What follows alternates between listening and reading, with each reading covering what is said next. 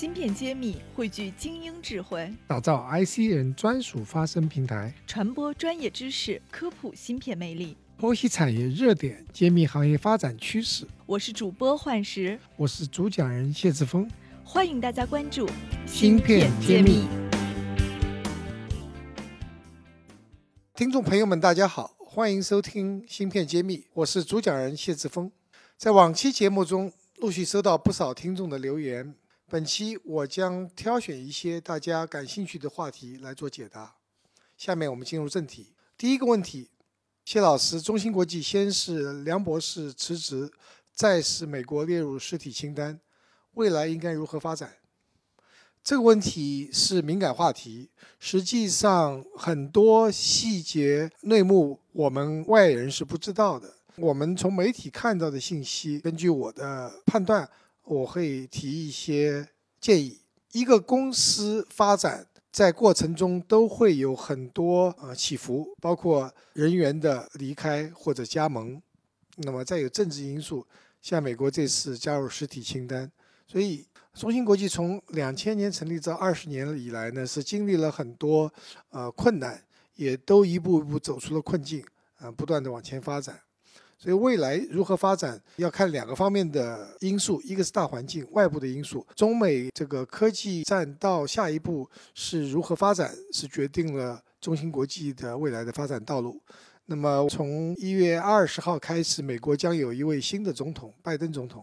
那么从我们过去对拜登总统的了解是，他是会有继续和中国作为竞争对手这样一个战略。就是说，他认为中国不是敌人，是竞争对手。那么，作为竞争对手，一定是会想办法是制约竞争对手的发展。所以我们认为，对于中国的这个限制还会继续。但是，与特朗普总统不同的地方是，他会有一些明确的规定战略。那么，这些明确的规定和限制，我们了解以后呢，可以制定相应的政策来应对这样子一个新的一个环境。这和特朗普总统的做法不一样。特朗普总统是，呃，非常是不可预测的，每天都会进做出不同的决策和行动。新的总统上台以后，我们认为我们可以比较清晰的了解他的这个政策，那我们也会有相应的政策。我想，无论是国家还是中芯国际，都会根据新的情况做新的部署。那么，梁博士呢是非常优秀的研发人才。确实对中芯国际的技术起了很大的作用。那么未来呢？中芯国际的研发还要继续往前走。那么我相信中芯国际在呃赶超世界先进水平这方面会有困难，但是很多相对成熟的工艺技术呢，中芯国际呃可以大有作为。现在订单是供不应求，太多订单啊做不过来，怎么这个情况还会继续？那么总的来说，中芯国际会继续稳健的往前发展。那么碰到不同的困难都要去解决。好，这个问题就回答到这里。下一个问题啊，请问谢院长，目前中芯国际处于国内制造的领先位置。假如美国像打压华为一般打压中芯国际的话，对中芯国际的影响是只影响中高端产品呢，还是连低端产品都会影响？影响程度是否导致业务会停摆？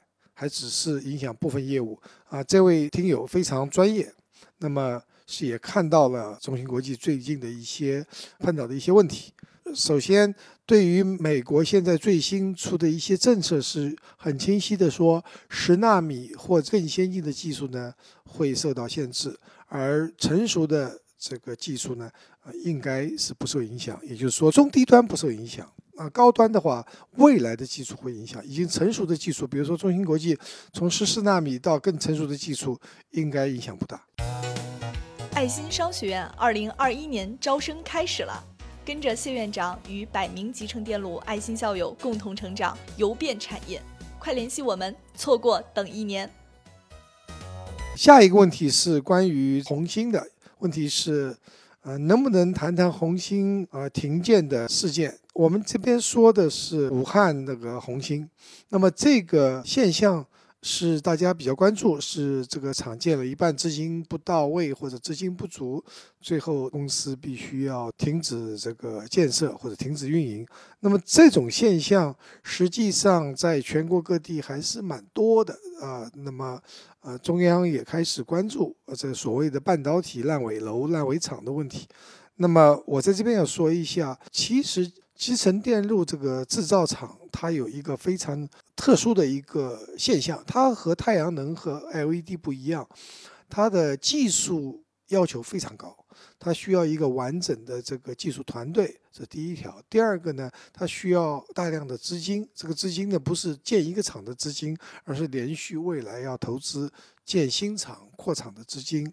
那么第三个呢，需要技术的积累。你需要很多很多多年积累，所以你新的公司，你的技术来源，你要么从其他公司或者其他研究单位授权，那花钱来买这个技术，要么呢就是自己开发技术。那你自己开发是需要很长的时间、金钱和人员的投入。这三个要素啊，就是技术、资金、人才都确定的情况下，你还有一个更大的问题，你做出来的产品未来。是卖给谁？市场在哪里？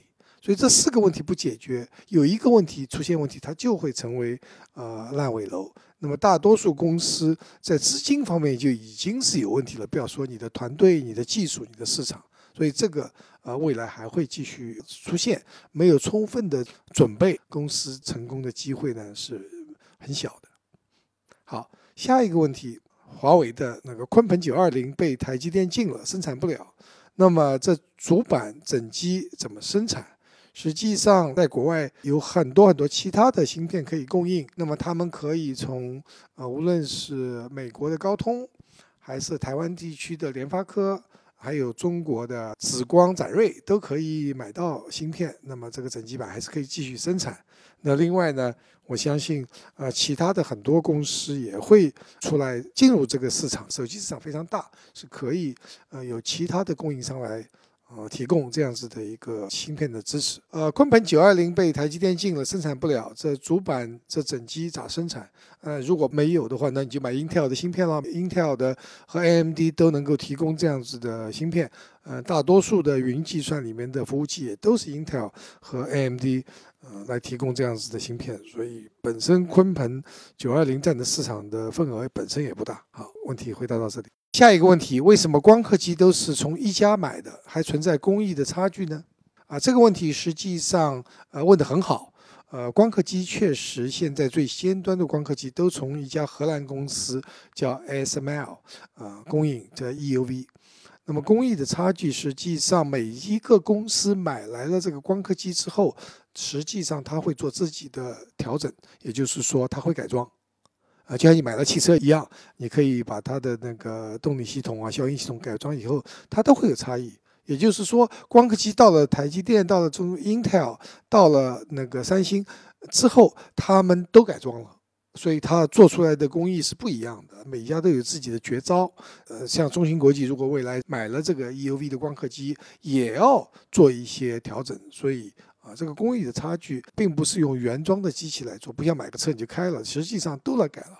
那么这一些呢，都是我们在真正的研发和生产线上所遇到情况，这是一种普遍现象，大家都会对买来的设备做调整或者是改装。以上是答疑的全部内容。如果大家有什么疑问啊，欢迎大家留言，我在下一次答疑专辑中为大家解答。啊，欢迎收听《中国芯片新机遇二十六讲》。本期音频就到这里，谢谢收听。半导体全产业链的芯片企业库、投资机构库、产业园区库均已建成，用数据和专业搭建产业资源平台，促进人才、资本、资源的高效匹配与链接。欢迎关注公众号“芯片揭秘”，与我们取得联系。